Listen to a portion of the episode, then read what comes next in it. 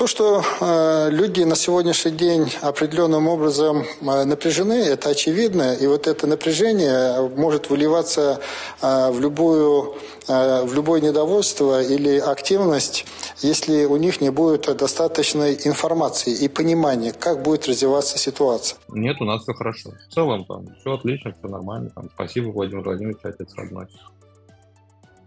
В Чувашии мобилизованные пожаловались на отсутствие положенных выплат, а в Казани военнослужащие устроили бунт из-за отсутствия нормальных условий для жизни, а также обмундирования и оружия. Власти реагируют по привычной схеме, выкладывают в телеграм-каналы якобы убедительные э, видео о том, что вопросы решаются, скидывают ответственность на глав регионов, которые обещают выплаты и улучшение условий. К чему приведет бунт людей с оружием и могут ли их действия реально повлиять на ситуацию на фронте, обсудим сегодня с автором телеграм-канала «Сердитая Чувашия» Семеном Кочкиным и политологом Аббасом Галямовым. Расскажите, что вообще известно сейчас о бунтах мобилизованных и в чем их причина? Ну, смотрите, мы знаем о том, что не, не несколько недель назад был бунт в Перми. Почему выделяется вашим замам и так далее, и так далее 40 миллионов рублей а нам мобилизованным не выделено ничего. Прошлой неделе был э, в, в Ульяновской области, там бунтовали мобилизованные из Чувашии, и вот вчера, позавчера а, были бунты в частях в Татарстане. Людям на самом деле не хватает банальных вещей, им э, не выплачивают выплаты обещанные, у них э, не хватает еды, нет амуниции, родственники, которые как бы остались дома, собирают им э, все, все необходимое для войны и для жизни, значит, эм, с миру по нитке. Ну и, конечно, это ну, не вызывает у них большого энтузиазма, и вот, видимо, вот довели их уже до, вот, до каких-то бунтов. А как на них реагируют власти, на эти бунты вот в разных регионах? Каждый регион реагирует по-разному. Если в Татарстане власти практически игнорируют э, солдатам, там буквально там привезли какие-то там дрова и сказали, ну вот и нормально справитесь, вот, то вот в Ульяновской области с чувашскими мобилизованными все произошло, ну, мне кажется, лучше гораздо. Их, во-первых, отправили в увольнение. Во-вторых, им губернатор подписал выплаты, пусть как бы не те, что они требовали, но как бы все равно какие-то там 50 тысяч рублей. Плюс там еще они ожидают, что путинская выплата им придет 195 тысяч. Вот. В Перми я точно не знаю, но я знаю точно, что туда приехал губернатор а, Махонин и сказал протестующим солдатам, что, мол, слушайте, это вы... А, они требовали компенсации тех товаров, которые они купили для солдат. Ну, типа, ну, то есть родственники купили. Там продукты какие-то, амуниция, больнице, и он им сказал, что как бы нет, мы вам с этим помочь никак не сможем. Вот, ну, причем это публично сделал, не знаю, насколько это вообще сейчас нормально, насколько это можно за это судить, за дискредитацию российской армии или нет. Вот, а в Чувашии все как бы получше, как бы им выплатили, их отпустили. Но, с другой стороны, они, э, знаете, у нас э, в республике произошла такая ситуация, что очень много людей из мобилизованных были э, там муниципальные депутаты, помощники депутатов, и, видимо, эти люди так или иначе вот этот протест направляли в нужное русло. То есть они там э, правильные кричалки использовали, э, какие-то, значит, э, пособирали подписи, ну, знаете, действовали как э, практически как политическая сила. Возможно, поэтому к ним и пошли навстречу. А почему вот э, конкретно Чувашия полыхнула? Почему, что с другими регионами?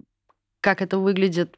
Эти точки, очаги, почему они вот сейчас там, где они есть? Мне кажется, что сработало то, что, во-первых, губернатор э, Чуваши, ну, глава Чуваши Олег Николаев очень ну, очень много сам говорил а, по поводу того, что как важна эта война, что нужно поддерживать солдат, мобилизация, тудым-сюдым. Он во все там патриотические э, рейтинге губернаторов он всегда там на первом месте, он там соревнуется с этим с Рамзаном Кадыровым и с Бегловым, то есть как бы вот он а, в этом смысле постарался. Вот. А на, на деле у него не получилось всех ну, то есть этот патриотический настрой показать людям, которые ему поверили.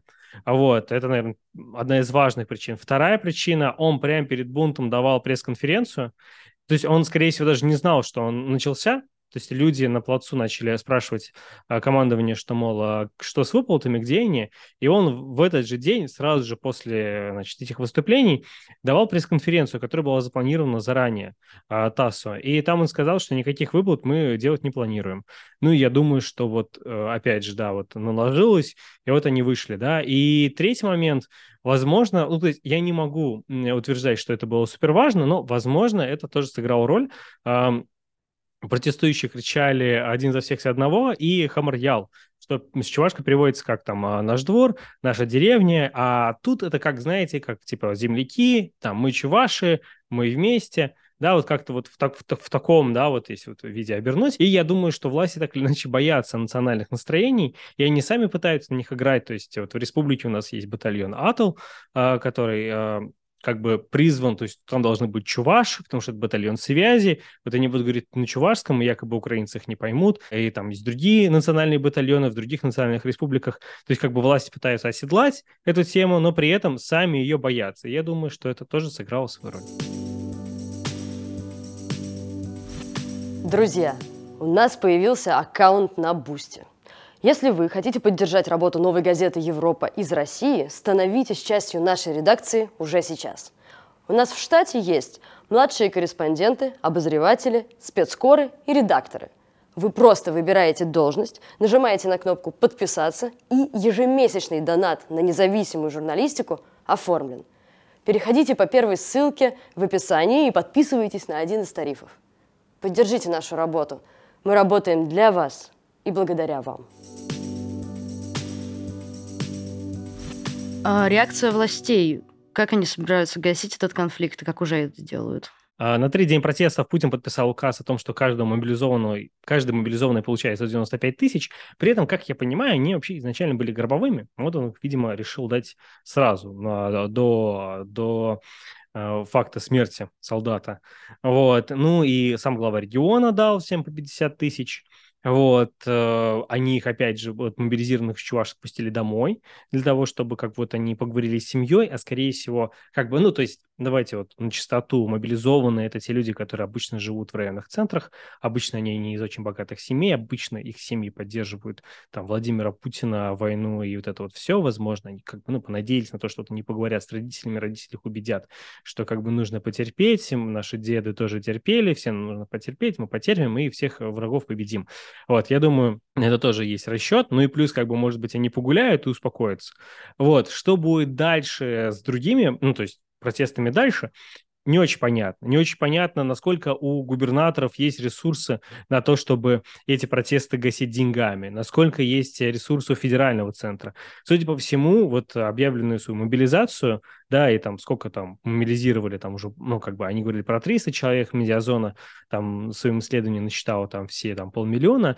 Судя по всему, они их переварить не могут, они не знают, что с ними не делать, они не могут их обучить, и Э, такие протесты будут происходить. Я как, э, как автор телеграм-канала Среди Чуваши или там как там политик из Чуваши, э, те, кто нас смотрит, хочу пожелать поддерживать этих людей, потому что если мы их не поддержим, их никто не поддержит, в итоге эти протесты уйдут куда-то не в ту сторону. Мне кажется, нужно этих людей поддерживать, об этом, об этом нужно говорить и как-то их направлять в нужное направление. Видео СКР с двумя мобилизованными. А кто эти люди? Как был записан этот ролик? 2 ноября к нам приехали сотрудники правоохранительных органов, провели с нами встречу которые разъяснили нам наши права. Мы не знаем, но видно по, что один из мобилизованных, он прям плачет же перед камерой. Очень похоже на вот как будто это не СКР да, выкладывает, а, а в Кадыров 95 канал выкладывает это видео, и там только должны быть там не э, чувашские военнослужащие, а украинские. Там, знаете как, 190, э, ну, почти 2000 человек отправили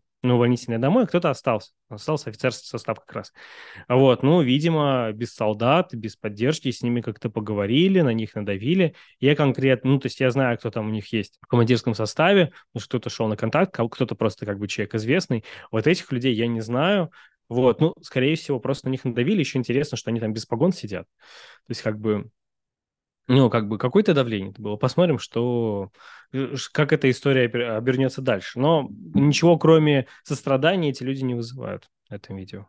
А что, если протесты получат поддержку и дальнейшее развитие? Могут ли они повлиять на положение дел на фронте? Если у Путина не будет людей, которые могут воевать, я думаю, это как-то повлияет на а, то, что будет происходить на фронте. Ну и плюс а, те люди, которые протестуют, возможно, их и отправлять особо-то не будут. Ну, то есть, как бы это как-то вот выбит у Путина каких-то там, ну, там, у российской армии какое-то количество людей, да, и как бы, и опять же, да, вот вы там живете там в Саратове, у вас есть мобилизированные из Саратова, вот они вот бузят, и, скорее всего, именно мобилизированных из Саратова не поставят самую горячую точку, потому что, ну, как бы они на слуху. Зачем, как бы, э, зачем людей на слуху убивать, на, и чтобы это, об этом знала вся страна. То есть так или иначе, эти люди будут, скорее всего, с большей вероятностью, они выживут, если они будут говорить. Друзья, 75% аудитории смотрят наши видео без подписки на канал. Для того, чтобы мы могли лучше справляться с официальной российской пропагандой, нам нужно, чтобы этот ролик увидело больше людей. Пожалуйста, подпишитесь на нас, ставьте лайки, пишите комментарии. Спасибо вам. Э, расскажите, как Москва будет решать э, вот эти проблемы с бунтами мобилизованных? Она, как обычно, спустит все региональным властям? Все-таки организаторами э, всего того, что связано с деятельностью мобилизованных, с их там, организацией, обеспечением и всем таким прочим, ну, этим должны заниматься подведомственно Министерство обороны. Другое дело, что Минобороны, очевидно, совершенно очевидно, не справляется со всем этим. И поэтому Кремль пытается нагрузить дополнительно региональных руководителей, да, и они занимаются, конечно, этим, но за исключением вопроса финансирования, ну, там, где выплаты людям, да, это понятно, регионы должны делать. Вот, но все остальные вопросы для них не являются профильными, поэтому они, собственно говоря, тоже нельзя сказать, что шибко эффективные эти ребята были. Вот. Э, в целом, э, надо понимать, что после 20 лет путинской сверхцентрализации муниципальный региональный уровень, ну, они такие, знаете, в полуразобранном состоянии, они, в принципе, умеют только одно – ездить в Москву а, и с протянутой рукой там по федеральным кабинетам ходить, э, значит, деньги выпрашивать. А, вот. А в целом это такая достаточно безвольная, слабо управляемая, крайне неэффективная бюрократическая машина. Совместными усилиями вот, э, Минобороны и вот этих э, полуразобранных региональных административных машин, ну, они пытаются что-то сделать. Как видим, а, получается очень-очень а, плохо сообщений о бунтах, недовольстве, там, видеообращениях э, в адрес руководства, там, а, значит, э, ну и их э, счет им идет на десятки, сотни, я не знаю, уже на тысячи. И каждый день из, изо всех практически регионов приходят э, масса сообщений о том, что где-то что-то у них там не склеилось, и мобилизованные, не обуты, не одеты, а, плохо экипированы, не обучены, а, значит, брошены куда-то там в лесах без командиров, значит, окапывайтесь без лопат, то есть там на батальон три лопаты, условно говоря, дадут, и под огнем а, украинской артиллерии они там должны с помощью этих трех лопат как там а, окапываться, вот. Ну, то есть сообщений таких, э, да, это, это не одно, два, не то, что вы знаете, есть там а, ну, большой процесс без, совсем без боев вообще невозможно организовать. Сбои всегда бывают, но одно дело, когда сбой – это исключение, а другое дело, когда сбой становится а, правилом. Да, и поэтому вот э, результат этих усилий, э, этих, э, значит, путинской бюрократии, ну, вот мы видим. Стоит ли ожидать репрессий против тех, кто этот бунт начал? Или на войне это все как-то более радикально решается? Слушайте, не, ничего невозможно исключить сейчас. Ну, то есть э, власти, понимаете, ну, они сейчас готовы во все тяжкие а, опуститься, но они пустились уже, да, лишь бы решить имеющиеся проблемы. Будут действовать то, что называется ad hoc, ну так, ситуативно. Где-то кого-то репрессируют, где-то с кем-то попытаются договориться, где-то уступят, прогнуться, а, не найдут себе сил э, значит, э, спорить. Не будет системы, будет хаос единичных действий, не связанных между собой. Вот в этом можно быть уверен. Да, это нам уже привычно. А, по данным коммерсанта, Путин заявил, что планирует лично обсудить с россиянами, как обстоит дела с поддержкой мобилизованных. Можно ли это назвать реакцией на как раз последние события? Да, конечно. То есть они пытаются опять разыграть схему «царь хороший, бояре плохие». То есть ну, россиянам покажут, что Путин а, в курсе, Путин усиленно пытается решить все эти проблемы, а все, что а, происходит, все вот эти эксцессы, это это, это значит, ну, во-первых, эксцессы исполнителей, то есть это э, плохие исполнители, э, и за это Путин их э, наказывает. А, в ходе вот этого общения, наверное, не обойтись без наказания там чиновников. а, да, и иначе это не будет убедительным. Второе, вот продемонстрируют, что попытаются продемонстрировать, что все-таки это а, исключение, а не правило. Поэтому большая часть этого общения путинского будет выстроена за счет подставных лиц, я уверен, в том ключе, что нет, у нас все хорошо. Ну, то есть будет какое-то количество жалоб разобрано, да, но в целом там все отлично, все нормально. Там, спасибо, Владимир Владимирович, отец родной. Мобилизованные на своих этих бунтах, они просят денег, просят улучшения условий. Но никто из них не выходит напрямую против мобилизации. Что должно произойти, чтобы началось сопротивление вот именно войне? Ну, они должны почувствовать, что есть э, надежда добиться результата. Люди не протестуют, если они не верят в конечный э, успех. Вот. Э, для того, чтобы появился вера в конечный успех, ну, должно быть э, ощущение какого-то вот ослабления режима, ослабления властей. Возможно, этому поспособствует э, какое-то крупное поражение, да, которое, вот, например, сейчас вроде как под Херсоном намечается. Вот. Второй фактор – это, конечно, большое количество гробов, которые вот, с мобилизованными обратно привезут, потому что пока все-таки их там убито не так много.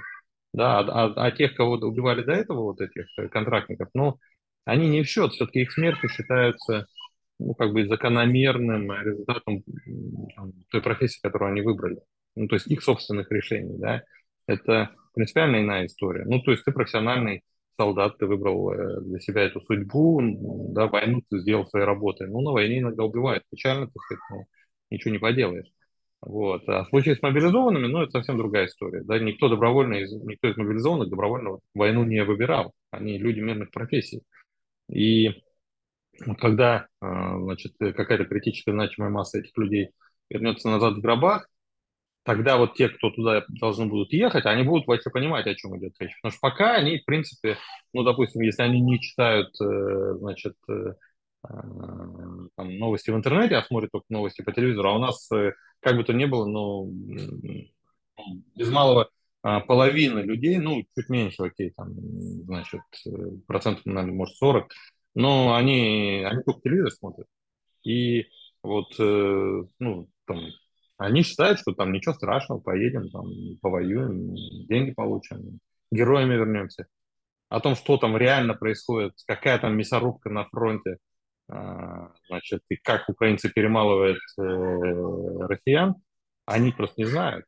Вот только когда они туда попадают э, и выясняют, э, что это не шуточки, что это все вообще очень серьезно и совсем не так, как им по, об этом телевизору, по телевизору говорили, вот тогда начинаются, они начинают там э, либо бунтовать, либо просто дезертировать, там э, бегут, значит, э, в лесах прячутся, женам потом назвали, названивают, да, или там пытаются губернаторам из тех регионов, из которых их призвали, значит, жаловаться, спасите, дескать. Вот как сейчас это с морпехами происходит с Дальнего Востока, которые губернатору Кожемяка пишут, значит, спасите, нас тут обстреливают, нас тут много людей убило. Мы получили э, сообщение в телеграм-канале о э, обращении э, морпехов 155-й бригаде э, в части тех э, больших потерь, которые несут э, под Павловской. Вот они начинают э, что-то понимать и что-то действовать, как-то действовать, только вот э, когда они туда попадают на фронт.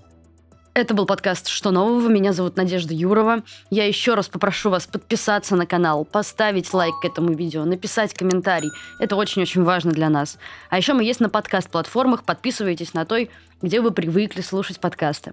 Спасибо, что вы с нами. Ваша «Новая газета Европа».